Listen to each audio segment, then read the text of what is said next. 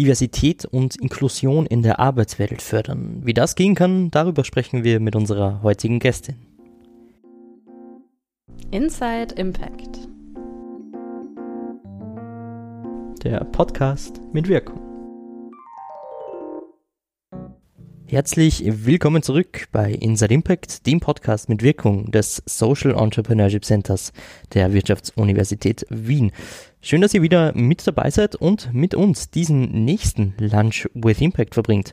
Mein Name ist Martin, ich bin froh, dass ich euch heute begrüßen darf. Ja, Lunch with Impact, das ist eine Kooperation des Social Impact Award mit Inside Impact und wir sind jeden Mittwoch live auf Facebook und ab Montag gibt's dann das Gespräch zum Nachhören hier bei uns bei Inside Impact.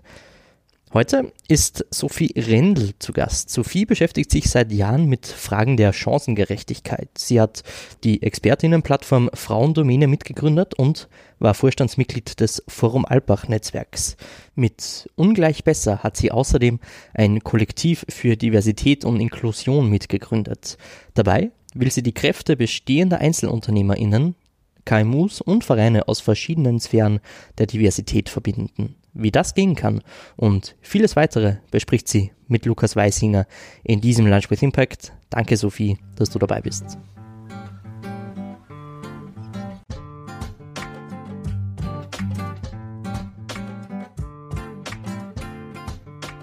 Gerne. Ähm, ja, Sophie, du hast dich eh schon vorgestellt. Ähm, ich bin eigentlich Juristin, also ich habe Just studiert, ähm, und habe mich auf Grund- und Menschenrechte und EU-Recht spezialisiert und habe mich schon während meinem Studium und auch ähm, danach dann noch verstärkt äh, während meinem, meiner Brotjob-Laufbahn als äh, Juristin immer ehrenamtlich eingesetzt für ähm, Chancengerechtigkeit, für den Abbau von Diskriminierung ähm, und eben für mit der Frauendomäne ähm, Sichtbarkeit von kollektiver weiblicher Kompetenz. Genau, mhm. weil wir dem Argument, wir haben keine qualifizierte Frau gefunden, für eine Podiumsdiskussion, für ein Interview etc. etwas entgegensetzen wollten. Mhm. Das heißt, ähm, Chancengerechtigkeit hat sich quasi immer durch deine Laufbahn so durchgezogen. Du bist ja jetzt auch Mitgründerin von Ungleich Besser. Was äh, war da die Motivation zur Gründung und wie ist diese Idee dann entstanden? Die Idee ist tatsächlich ähm, aus unserer Arbeit mit der Frauendomäne heraus entstanden, weil wir durch äh, den Aufbau der Datenbank also einfach eine starke Stimme auch sein wollten, was ähm, Gender Equality oder Equity ähm, betrifft.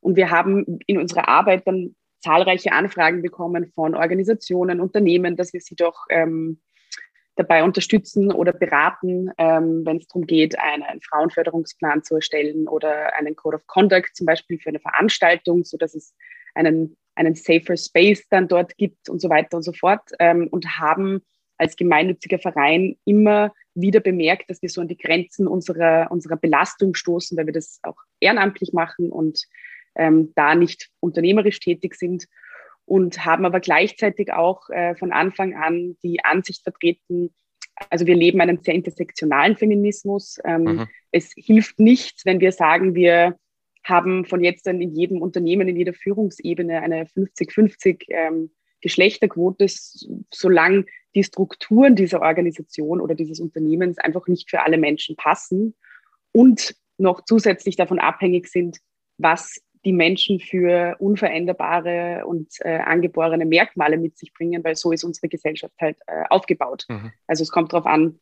woher du kommst, ähm, welche Hautfarbe du hast, welche Religion du ausübst ähm, und welches Geschlecht du hast im Endeffekt und haben aus diesem Grund ähm, beschlossen, ungleich besser zu gründen. Das ist ein Kollektiv für Diversität und Inklusion, ähm, um Unternehmen und Organisationen gemeinsam mit anderen äh, Consultants ganzheitlich zu beraten. Mhm.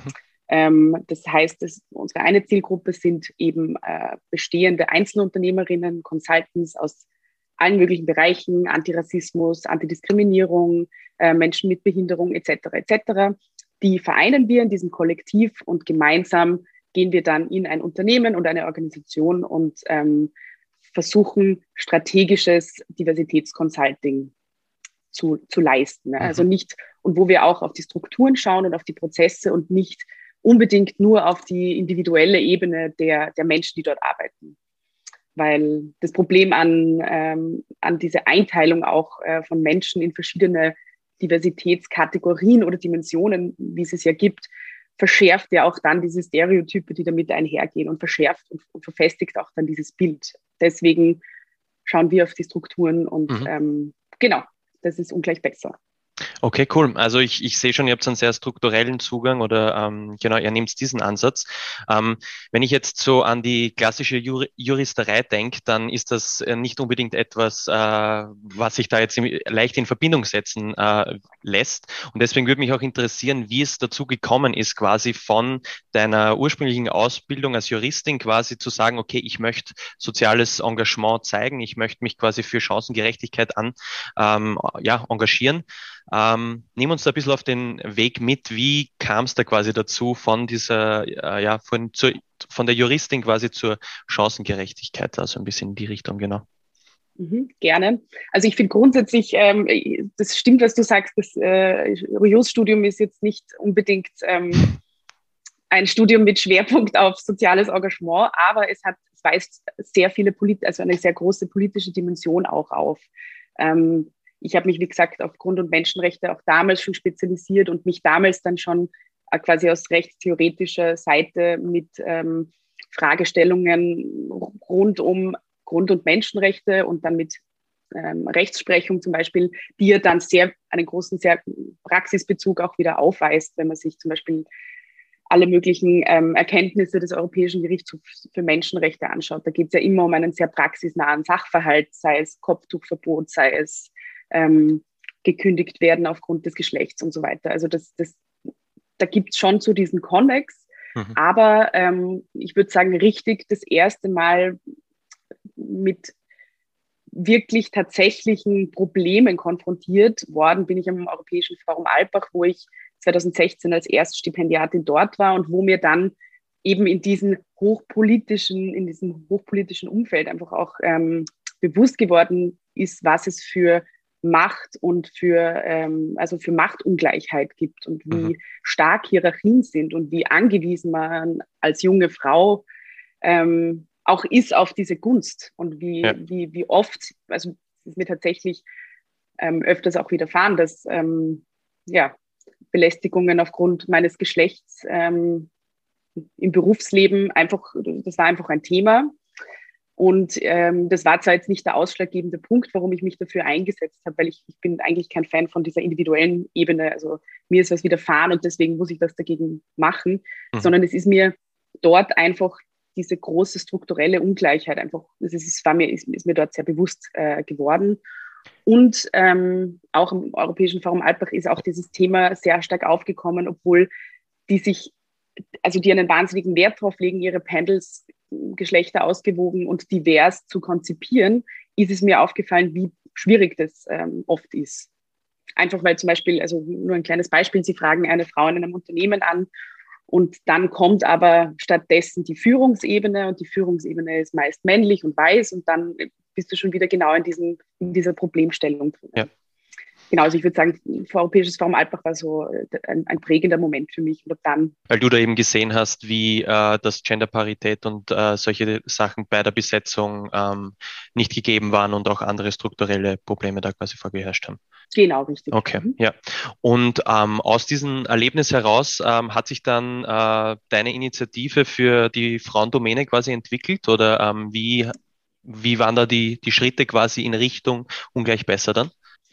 Genau, also die Frauendomäne, ähm, die habe ich nicht allein gegründet, sondern mit der Hanna Zach gemeinsam. Ähm, die war auch am Europäischen Forum Alpbach in einer ehrenamtlichen Position tätig. Und ähm, der allererste kleine Schritt für uns war tatsächlich dieser Abbau der kleinen Barriere, dass wir gehört haben, wir finden keine qualifizierte Frau. Ähm, es ist so schwierig zu suchen. Es gibt, äh, wir haben den Zugang nicht, dass wir gesagt haben, das ist eine Barriere, die kann man ganz leicht durch eine ähm, zentrale, breite, offene Datenbank, ähm, wo anhand von Schlagworten man Fachbereiche und Orte suchen kann und dann auch über die Datenbank ähm, aus datenschutzrechtlichen Gründen ähm, dann auch die Expertin anfragen kann. Also das war so unser erster ganz kleiner Schritt, wo wir uns gedacht haben, okay, machen wir das einmal, ähm, ja. lassen wir die mal programmieren, wird ja nicht zu viel Aufwand sein. Und es war tatsächlich sehr viel Aufwand ähm, und hat uns sehr lange beschäftigt. Ja. Und vor allem auch deswegen, weil wir ähm, von Anfang an versucht haben, so viel, also so viele Stakeholder wie möglich auch einzubeziehen. Also das war uns ganz wichtig, ähm, diese Grundlagenarbeit. Also wir haben zum Programmieren angefangen, ein Jahr nachdem wir ungefähr bei jeder politischen Stelle, bei und ganz vielen Unternehmen, bei allen möglichen Interessensvertretungen waren, uns vorgestellt haben und mit denen gesprochen haben, auch um zu wissen, tragen sich denn überhaupt, würden Expertinnen einerseits das Angebot nutzen, aber würden auch ähm, Unternehmen und Organisationen darauf zugreifen. Mhm. Und ähm, genau, und im Rahmen dieser Arbeit ist natürlich auch oder hat sich natürlich auch unsere Ideologie sehr stark geprägt, dass wir eben gesagt haben, wir wollen nicht diese Datenbank hinstellen und sagen, macht's ihr mal und äh, wir sind dann, ja, wir, wir machen dazu nichts mehr und haben uns dann, haben dann versucht, und das ist auch die Übergleitung zu ungleich besser. Wir haben einfach versucht herauszufinden, woran liegt es? Also wo ist die Wurzel des Problems? Warum sind Frauen so schwer auffindbar? Warum ähm, fällt es quasi allen Menschen außer einer kleinen homogenen Gruppe, die eben überwiegend männlich ist, die vielleicht älter ist, die ähm, aus Österreich kommt und so weiter. Also da gibt es ja äh, das, ganze, das ganze Paket. Warum fällt es allen anderen einfach so schwer in der Öffentlichkeit aufzutreten? Also was sind da die Hindernisse und was ist vor allem auch der Unterschied in der Bewertung der Menschen? Das ist uns sehr stark aufgefallen, dass Expertinnen einfach oftmals sagen, ich möchte mich diesen, diesen, diesen Urteil des Publikums nicht aussetzen, weil es geht dann darum, was habe ich an, wie schaue ich aus, mhm. wie hoch ist meine Stimme. Und es geht dann nicht um mein, mein Wissen, sondern es äh, wird mir erst einmal ein gewisses Misstrauen ähm, entgegengebracht, einfach weil das Publikum auch quasi nichts anderes kennt. Also ja, Okay, ja, jetzt äh, hast du mir da eh schon so eine äh, sehr gute Überleitung äh, gegeben äh, in Richtung eurer Umsetzung der Arbeit. Also wie macht sie das quasi konkret bei Ungleich besser? Äh, wie setzt ihr eure Arbeit um? Du hast da schon ein bisschen was äh, vorweggenommen, mit welchen ähm, Organisationen, mit welchen Stakeholdern ihr da arbeitet. Aber wie schaut eure Arbeit dann quasi konkret aus, wenn ihr in ein Unternehmen oder in eine Organisation geht? Genau, also vielleicht auch da vorweg, wir sind ähm, noch in der Aufbauphase. Wir haben jetzt ein erstes Pilotprojekt, das wir, das wir umsetzen im Moment, also den ersten Auftrag bekommen. Mhm. Ähm, vielleicht teile ich das auch in zwei, äh, in zwei Teile ganz kurz. Wie arbeiten wir als Organisation oder wie funktioniert dieser Aufbau? Dadurch, dass wir sagen, wir hätten gerne schon bestehende Einzelunternehmerinnen, die Kollektivmitglieder sind, also nicht Angestellte wie bei DCG oder PwC, sondern wirklich selbstständige Mitglieder, die auch ihre eigene Marke bewahren, also die auch nebenbei weiterhin die ähm, Consultants sind, die sie, die sie halt mit ihrem Unternehmen sind, ähm, war es uns auch sehr wichtig, die, ich mag das, ich mag auf Augenhöhe jetzt nicht so wahnsinnig gerne als Begriff, aber die quasi als gleichberechtigte Partner und Partnerinnen von Anfang an auch mit einzubeziehen. Mhm. Ähm, weswegen auch in der Erstellungsphase des Projekts und der Strukturen und der Prozesse wir von Anfang an einfach die, die ersten vier sind jetzt äh, Kollektivmitglieder, involviert haben und ähm, mit einbeziehen in der Produktentwicklung, in der Strukturenentwicklung und so weiter.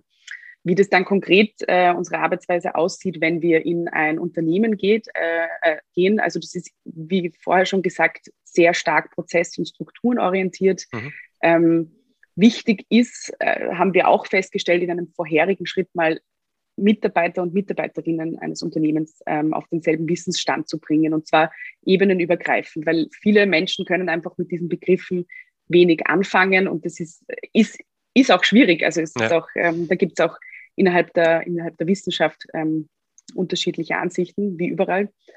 Ähm, das heißt, wir machen einen On Boarding, äh, ein, ein Coaching, wo wir auch nämlich ein bisschen herausfinden, was sind so die Wertvorstellungen, was, was gibt es vielleicht schon ein Leitbild, ähm, wie, wie ist dieses Unternehmen aufgebaut. Mhm. Und dann in einem zweiten Schritt, ähm, je nach Unternehmen, das äh, variiert natürlich auch, machen wir, führen wir eine Prozessanalyse durch. Also wir schauen uns an, wie ist das Wording äh, auf, also von, von wirklich ganz einfachen äh, Sachen, Wording auf der Homepage, äh, Recruiting-Prozess, Wording in der Ausschreibung und dann aber auch, was, was, wie, wie schaut quasi das Unternehmen aus? Ist das eine sehr homogene Gruppe? Also sind das, ähm, also wir haben letztens einen Workshop gehalten, da waren das hauptsächlich junge, gut ausgebildete ähm, weiße Menschen. Das ist natürlich auch eine Art von sehr homogener Gruppe. Ja. Ähm, Oder ist es eben aufgrund zum Beispiel, sind die international tätig und brauchen deswegen, um alle Kunden und Kundinnen anzusprechen, einfach auch ein diverses Team? Ja? Und was ist da so auch der Hintergrund? Gibt es schon ein Diversitätsmanagement? Wenn ja, ist es integriert in die höhere Managementstruktur oder ist es ein nice to have Add-on? Ähm, und dann, also das ist dann eben quasi die, der, der Schritt der Prozessanalyse und in einem letzten Schritt geben wir dann Empfehlungen und Leitlinien ähm, ab, beziehungsweise schreiben auch eine, eine Strategie und helfen dann, wenn gewollt, auch noch bei der Umsetzung. Ne? Okay. Aber das sind jetzt mal so grob die, mhm. die Schritte. Mhm. Okay, das heißt, das Endziel ist, sind dann quasi Empfehlungen und äh, im gegebenen Fall auch gleich einen konkreten Diversitätsplan dann für diese Unternehmen zur Verfügung zu stellen. Genau, das äh, ja. große Ziel ist tatsächlich dadurch, durch diesen Prozess, also das, durch diese vielen Schritte, Zwischenschritte, einfach auch einen Kulturwandel innerhalb einer Organisation mhm. herbeizuführen, weil, weil es natürlich auch sinnlos ist, wenn wir die, von extern kommen und sagen, da, da läuft sich gut und da läuft sich gut und das macht ja. sie jetzt und dann ändert sich aber dann ist es ja quasi aus, aus, aus Pflichtbewusstsein heraus und nicht intrinsisch ähm, motiviert. Und ich, wir, wir glauben, also wir versuchen auch durch unsere Kommunikation und durch unsere Arbeit und vor allem durch diesen holistischen Ansatz und durch diesen Blick von ganz vielen Seiten ähm, versuchen wir wirklich da einen, einen echten Kulturwandel innerhalb von einer Organisation herbeizuführen, ähm, der dann darauf abzielt, einfach ganz banal gesagt, die Lebensrealitäten von allen Mitarbeitern, Mitarbeiterinnen, von allen Stakeholdern mit einzubeziehen. Sehr cool. Ja, danke dir für den Einblick. Sehr spannend. Ähm, was mich jetzt natürlich auch noch interessieren wird, du hast vorher schon über euer Verständnis von Chancengerechtigkeit gesprochen, dass das sehr intersektional gedacht ist. Wenn man es jetzt vielleicht ein bisschen konkreter machen möchte, was genau euer Verständnis ist, ähm, habt ihr da eine Definition für, äh, für euch gefunden oder hast du da für dich eine Definition gefunden, was für dich Chancengerechtigkeit bedeutet?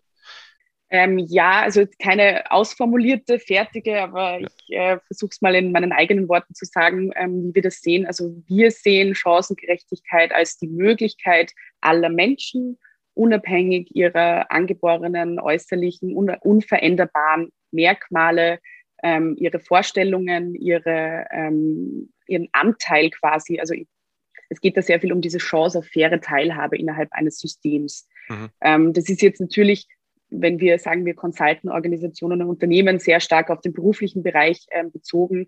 Chancengerechtigkeit ist aber natürlich ein äh, viel größeres ähm, Phänomen oder ein äh, viel größeres Ziel, das sich dann auf alle Lebensbereiche im besten Fall richten sollte. Also es ist vielleicht auch andersrum, ähm, so wie der Status quo jetzt ist, dass es nämlich davon abhängt, wie du aussiehst und was du denkst oder wie, was, wie du die Welt siehst, ob du überhaupt erfolgreich bist oder ob du überhaupt vielleicht noch ähm, einen Schritt drunter, ob du dir überhaupt eine Miete leisten kannst oder Zugang zu Bildung hast und so weiter, ist ähm, ein riesengroßes Problem. Und das gilt meiner Meinung nach, und das machen ja auch äh, wahnsinnig viele Vereine und ähm, ganz viele Initiativen von anderen Ecken und Enden einfach ähm, zu beseitigen. Weil es ist ähm, am Ende des Tages nicht erklärbar, also aus einer Gerechtigkeitsperspektive, warum nicht jeder die gleiche Chance auf faire Teilhabe hat. Ähm, du hast jetzt eh auch schon angesprochen, dass das eben ein gesamtgesellschaftliches äh, Thema ist. Und deswegen äh, hätte es mich auch noch interessiert, warum ihr dann genau den Fokus quasi auf Unternehmen, aber vor allem auch klein- äh, und mittelständige Unternehmen legt. Ähm, woher kam da die, die Motivation oder was ist der Ursprungsgedanke hinter diesem Zugang? Ähm, also grundsätzlich als Zielgruppe Kundinnen sind jetzt nicht nur ähm, KMUs, sondern das okay. ist sehr weit gefasst. Ähm, die anderes, andere Zielgruppe, die Consultants, die mit uns gemeinsam das ähm, machen und vielleicht größere Aufträge annehmen können dadurch und ganzheitlich beraten können. Das ist so die äh, Kollektivmitgliederzielgruppe. Mhm. Warum wir uns auf Unternehmen und ähm, Organisationen, wobei das zum Beispiel eine Organisation ja auch eine öffentliche Stelle sein kann, also das schließen wir jetzt per Definition nicht aus. Mhm. Warum wir uns darauf ähm, fokussiert haben, ist, weil es in einem, in einem ersten Schritt einfach mal ein sehr ähm, ein Bereich ist, der einfach sehr viele Menschen betrifft, weil die Arbeitswelt, ja, also das, mein, mein Job, wo man so viel, so wahnsinnig viel Zeit verbringt und wo es ja im besten Fall auch viel darum gehen sollte, wie kann ich meine Erwerbsarbeit so gestalten, dass ich, dass dass sie mich nicht krank macht, dass sie, dass ich ähm, davon leben kann, dass ich keine Sorge haben muss, meinen Job zu verlieren und so weiter und so fort. Das ist einfach ein für uns sehr wichtiger Aspekt gewesen. Ja. Und mhm. ähm, gerade im Consulting-Bereich ähm, genau, sind Unternehmen und Organisationen einfach eine wichtige, wichtige Zielgruppe. Okay, voll gut. Danke dir für diesen Einblick. Ähm, Vielleicht so als, äh, als letzte Frage noch zu euch als äh, Organisation. Ähm, würde mich interessieren, wie ihr quasi aufgebaut seid, also vom Team her, aber auch wie ihr euch dann ähm, finanzieren wollt als ungleich besser. Habt ihr da ähm, Ideen, Pläne, Geschäftspläne in die Richtung? Ja. Genau, also wir, ja, wir haben äh, Ideen und Geschäftspläne. Wir sind ähm, im Moment ein Aufbauteam von circa drei bis vier ähm, ähm, Leuten in der Organisation, im Organisationsaufbau. Zusätzlich dazu eben die ähm, Mitglieder, die Kollektivmitglieder, die uns einfach auch schon in der Erarbeitung unterstützen, die eh auch bald auf der Homepage veröffentlicht werden, mhm. ähm, wo wir wirklich ganz großartige Leute gewinnen konnten, die sich in ihrem Bereich einfach wahnsinnige Expertinnen sind. Ähm, was war deine zweite Frage? Entschuldigung. Ähm, wie ihr euch finanziert quasi. Also, ah, ja, genau. Was, ja. Mhm. Genau, also im ersten Schritt ist natürlich das Thema Förderungen, gerade im Social Business Bereich, ein äh, sehr wichtiges, gerade wenn es darum geht, Strukturen aufzubauen und einmal so die, die erste Zeit ähm, zu finanzieren. Ähm, die Idee ist auch noch nicht ähm, bis zum, bis zum, ist auch noch nicht komplett spruchreif, aber die Idee ist, dass vom Auftragshonorar für, einen, für, ein, für eine Projektabwicklung, für eben so eine ganzheitliche Diversitätsberatung ein bestimmter Prozentsatz dann beim Kollektiv ähm, verbleibt. Ja weil, das ist uns auch ganz wichtig, wir hätten gerne, dass die Consultants, die mit uns arbeiten, ihre Stunde, also oder ihren Tag, je nachdem, was für einen, für einen Tagsatz oder Stundensatz sie haben, bestmöglichst für inhaltliche Arbeit nutzen. Und wir haben eben auch von unseren ähm, Kollektivmitgliedern oft gehört, wenn ich eine Einzelunternehmerin bin im Gender Equality ähm, Consulting-Bereich, dann geht einfach viel Zeit auf organisatorisches, mhm. auf Shallow Work, auf E-Mails beantworten, auf ein Angebot legen und schreiben und die Abrechnung machen ähm, drauf. Und das, ist, das sind quasi Sachen, die soll das Kollektiv dann auch abfangen. Also ja. Projektmanagement, Projektcontrolling, ähm, Buchhaltung, Steuerberatung, das sind alles Sachen, die wir dann auch in einem Projekt, das über uns abgewickelt wird, übernehmen und so sicherstellen, dass die Consultants einfach wirklich inhaltlich arbeiten können, weil das ist, ist ja, ist, ist ganz wichtig und ist auch schade dann um, um die Zeit von so hochqualifizierten Menschen. Voll. Sehr cool. Also ihr nehmt auch den oder ihr schafft mehr Zeit für die Consultants quasi inhaltlich zu arbeiten. Ähm, genau. Sehr cool. Ähm, ja, dann ähm, Danke dir für den Einblick zu Ungleich Besser.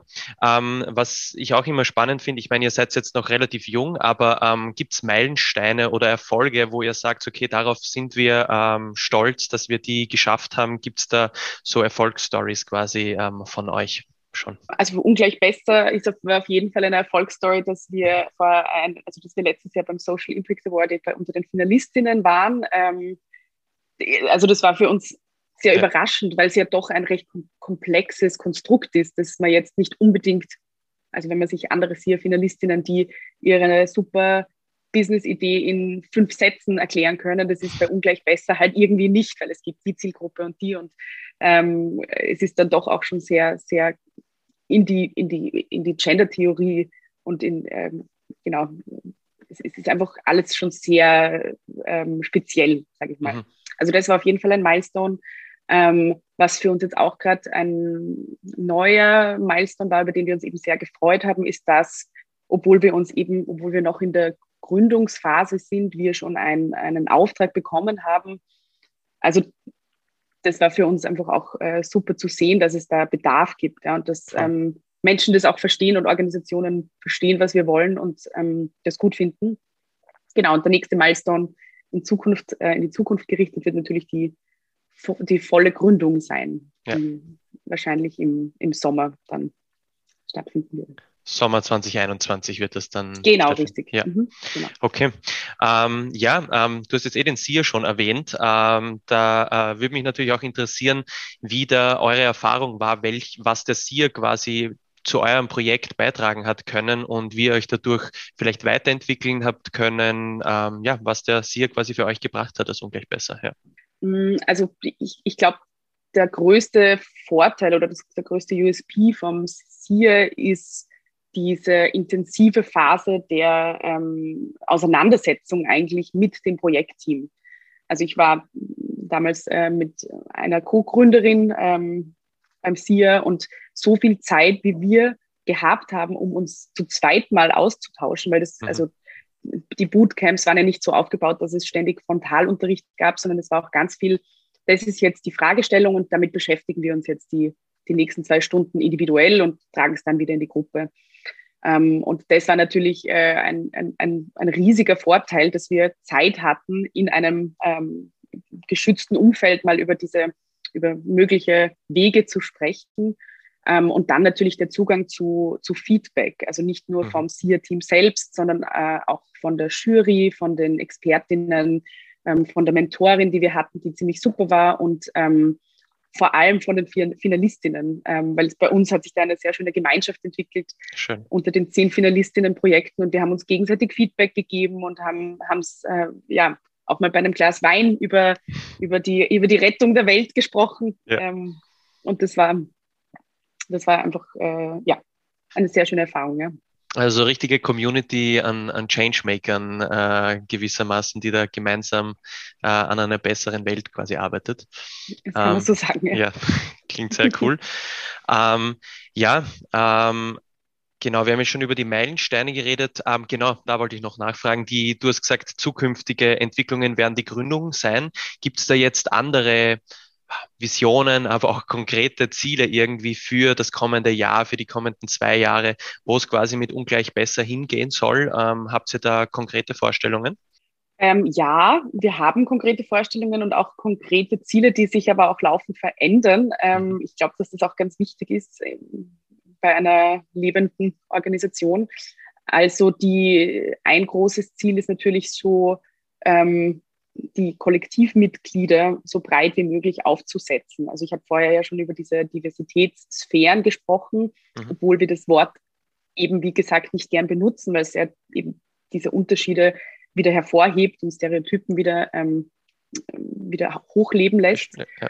Aber trotzdem ist es uns einfach wichtig, so, so viele Consultants aus so vielen Bereichen wie möglich ähm, jetzt mit an Bord zu holen und dann für die wiederum die Strukturen auch so zu schaffen, dass sie den bestmöglichen Impact auch individuell sowie als, als Team und als äh, Gruppe erreichen können.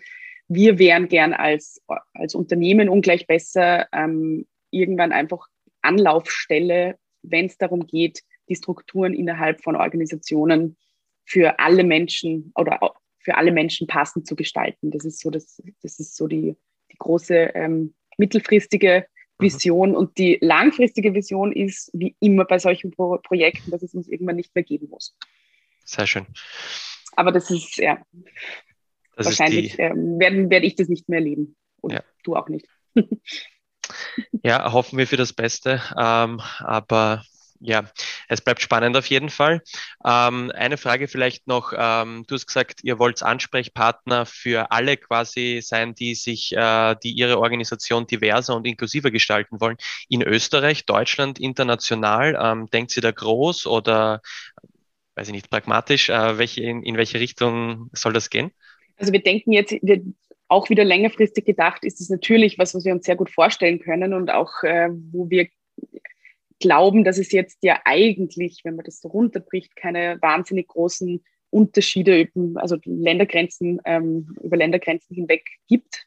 Äh, soziale Ungerechtigkeit ist, glaube ich, ein, ein sehr glo globales Problem, wobei andererseits natürlich jedes Land auch andere Rahmenbedingungen hat. Also es ist ein bisschen ein, ein schwieriger, ein schwieriger Spagat.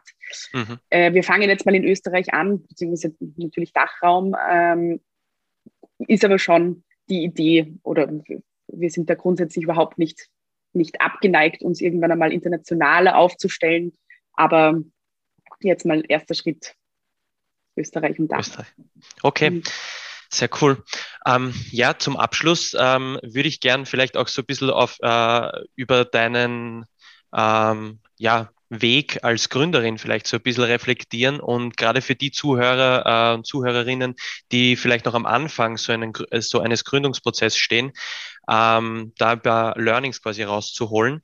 Ähm, und da würde mich interessieren, ähm, was quasi äh, in deinem Lebensweg allgemein quasi dazu geführt hat, dass du die ähm, Social Entrepreneurin oder ähm, generell sozial engagierte Person bist, die du heute bist. Also welche Learnings gab es da entlang des Weges? Ähm, genau. Ich glaube, das wichtigste Learning ähm, für junge Menschen, aber auch für, für Frauen vor allem, ist, dass man die bestimmte Begriffe und bestimmte Vorstellungen von Unternehmerinnentum, von ähm, Entrepreneurs einfach hinterfragen sollte und das laufend. Ähm, wir haben uns viel mit der Frage auch jetzt wieder auf, mit der Frauendomäne auseinandergesetzt. Das klassische Bild eines Unternehmers, und da gender ich jetzt bewusst nicht, das in unseren Köpfen vorherrschend ist, das uns einfach auch vorgelebt wird, wenn man sich die, die, die Vorstände der umsatzstärksten Unternehmen ansieht, sind auch wieder sehr homogen und sehr, der Unternehmer ist halt männlich und älter und weiß oder ja. manchmal auch jünger. Aber auf jeden Fall ist, ist so das, das Bild, das man mitbekommt. Und deswegen ist es, ähm, was für mich oder für uns äh, sehr oft einfach sehr hilfreich, diese Bilder und auch die damit verbundenen Eigenschaften laufend zu hinterfragen. Weil ähm, das Bild ähm, des risikofreudigen, ehrgeizigen, äh, harten Unternehmers ist ja auch in der Zwischenzeit ähm, schon sehr überholt und es, es werden andere Sachen wichtiger. Es wird viel darüber gesprochen, ob UnternehmerInnen auch eine bestimmte ähm, Verantwortung haben, gesellschaftlich und ähm, also auch im Hinblick auf den Klimawandel und so weiter. Ja. Und ich glaube, das ist so mein wichtigstes Learning, dass ich einfach ständig versucht habe zu hinterfragen, was will ich denn eigentlich oder wie wollen wir unser Unternehmen aufbauen? Müssen wir uns, wir müssen überhaupt nicht uns diesen bestehenden Vorstellungen unterwerfen, sondern wir können uns das eigentlich einfach frei überlegen. Und da gibt es ja auch immer mehr, ähm, immer mehr Menschen, die diese Vorstellungen auch teilen und die, die das auch so verfolgen, wie wir glauben, dass es richtig ist. Ähm, und das andere ist, ähm, oder ein wichtiges Learning für mich war auch immer ein Team zu suchen, mit dem man einfach gut zusammenarbeiten kann. Und da müssen die Vorstellungen nicht immer stimmen. Da kann es auch Konflikte geben. Das ist, ist einfach äh, ganz normal und ganz natürlich. Aber so diese Grund, die Grundverständnisse und die, ja, da muss man sich, glaube ich, am besten einfach einig sein, damit man das gemeinsam vorbringen kann. Und natürlich, da, das ist jetzt eh auch selbsterklärend, aber die Ruhephasen einhalten.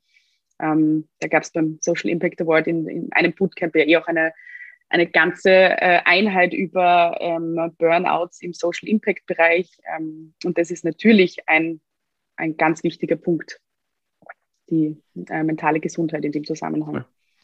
Ähm, weil du jetzt gerade das Team angesprochen hast und ich denke, das ist für viele äh, ein großes Thema, gerade in der, in der frühen Gründungsphase. Okay, mit welchen Leuten ähm, gehe ich quasi diesen Gründungs Weg entlang.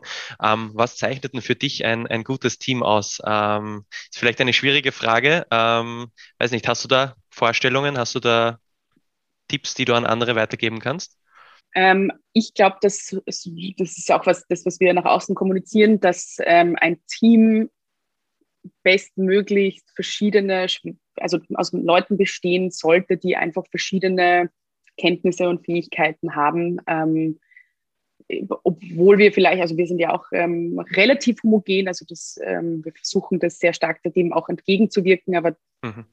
ähm, sind wir sehr ähm, divers, was auch unsere, unsere Fähigkeiten eben und unser Wissen angeht und unsere Schwerpunkte. Also das ähm, ist, glaube ich, ein, ein wichtiger Punkt, dass man nicht fünf Juristinnen ins Team setzt, sondern ähm, schaut, dass das einfach ausgewogen, ausgewogen ist und ich finde Humor wahnsinnig wichtig. Also ich finde so diese Mischung aus ähm, miteinander Spaß haben und sich dann über die Ungerechtigkeiten ähm, zu echauffieren und äh, gemeinsame ja. Pläne zu schmieden. Und das aber eben immer ein bisschen mit Humor ist, ist ähm, sehr wichtig. Sehr schön. Ja, danke dir ja, dafür deine Tipps. Ähm, wie gesagt, es sind ein Großteil unserer, unserer ZuhörerInnen ähm, sind eben gerade am Anfang ähm, des, de, ihres Journeys. Und da wollte ich nochmal allgemein so ein bisschen nachfragen, wenn du jetzt diesen neuen äh, sozialen GründerInnen ähm, da ja, Weisheiten mitgeben willst, wenn man es so sagen will, ähm, Was ist deine Message, äh, die du genau an diese Personen quasi ähm, senden möchtest? Also die Messages sind mhm. immer mehr, wäre ähm, einerseits das ständige Hinterfragen der eigenen Position, in, nicht nur im Unternehmen, sondern auch in der Gesellschaft. Ähm, also sich auch der eigenen ähm, Privilegien zum Beispiel bewusst zu sein, weil nur dann kann man ja auch wirklich danach handeln und echte Veränderung herbeiführen. Ähm, ich würde auch ganz äh, stark davon abraten, zu sehr sich einzuschüchtern lassen von einer anderen, also von Menschen, die in einer anderen Generation aufgewachsen sind. Also das ist ähm, gerade bei jungen Leuten habe ich das Gefühl sehr oft ein riesengroßes Thema, dass dann Vorstellungen, wie es vielleicht, wie es vielleicht vor zehn Jahren war oder vor fünf Jahren, ähm, jetzt auch immer dann noch in, bei manchen Leuten einfach sehr fest im Kopf verankert sind. Ja. Ähm, auf jeden Fall nicht entmutigen lassen von solchen, von solchen ähm, Vorschlägen oder von solchen ähm, Menschen, sondern einfach ähm, ja, dem eigenen Cause, also dem eigenen Ziel äh, treu bleiben und das weiterverfolgen. Das ähm, wären so meine, meine Messages. Das sind sehr schöne Worte. Ähm, zielstrebig an der eigenen äh, Idee arbeiten. Sehr cool. Ähm, Gibt es etwas, ähm, was dir jetzt im Laufe dieses Interviews gefehlt hat oder wo du sagst, okay, da möchte ich auf jeden Fall noch was dazu sagen? Ähm, Gibt es etwas, was du zum, zum Abschluss ähm, ja, noch ansprechen möchtest? Es hat mir jetzt explizit eigentlich nichts äh, gefehlt. Vielleicht äh, eben den Punkt, den wir einfach so wichtig finden, nochmal zum Schluss zusammengefasst, dass unsere Gesellschaft, und das äh, ist ja auch zum Beispiel beim SIA jetzt, gibt es ja Projekte, die in ganz vielen unterschiedlichen gesellschaftlichen Bereichen tätig sind und dass ähm, klar werden muss, dass unsere Gesellschaft einfach, also dass es, dass es keine Konkurrenz zwischen den einzelnen Problemen gibt, sondern dass wir ja alle irgendwie als, als höheres Problem sehen, die ähm, Gesellschaft und die ähm, Wirtschaft äh, als Überbegriff, wie sie aufgebaut ist, einfach für sehr viele Menschen nicht zugänglich ist und nicht ähm, und, und von einer homogenen Gruppe für eine homogene Gruppe geschaffen wurde. Also diese maskulinen Normen oder maskulin geprägten Normen in unserer Gesellschaft, ähm, das ist einfach ein riesengroßes Problem und das führt dann dazu, dass sehr viele Menschen daran nicht teilhaben können. Und ich glaube, das ist, egal welches äh, Social Impact Projekt man macht, einfach ein, ein sehr wichtiger Punkt, dass soziale Ungerechtigkeit einfach immer mitschwingt. Ob ich jetzt ein nachhaltiges äh, Projekt mache oder ähm, oder ein, ein, Frauenprojekt. Also das ist ähm, ein ganz wichtiger Punkt, den ich da zum Schluss noch mal hervorheben wollte.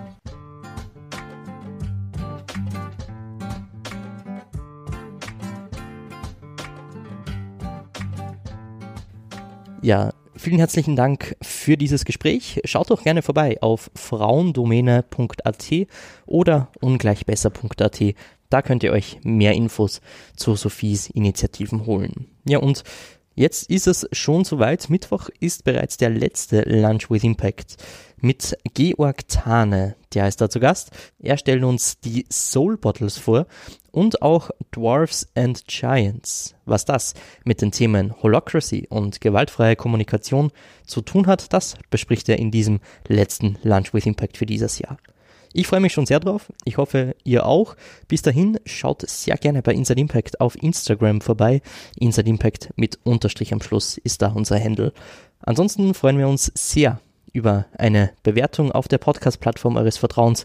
Und wenn euch Inside Impact gefällt, dann erzählt doch bitte gerne euren Freundinnen davon. Bis zum nächsten Mal, bleibt gesund und alles Gute. Ciao, Baba.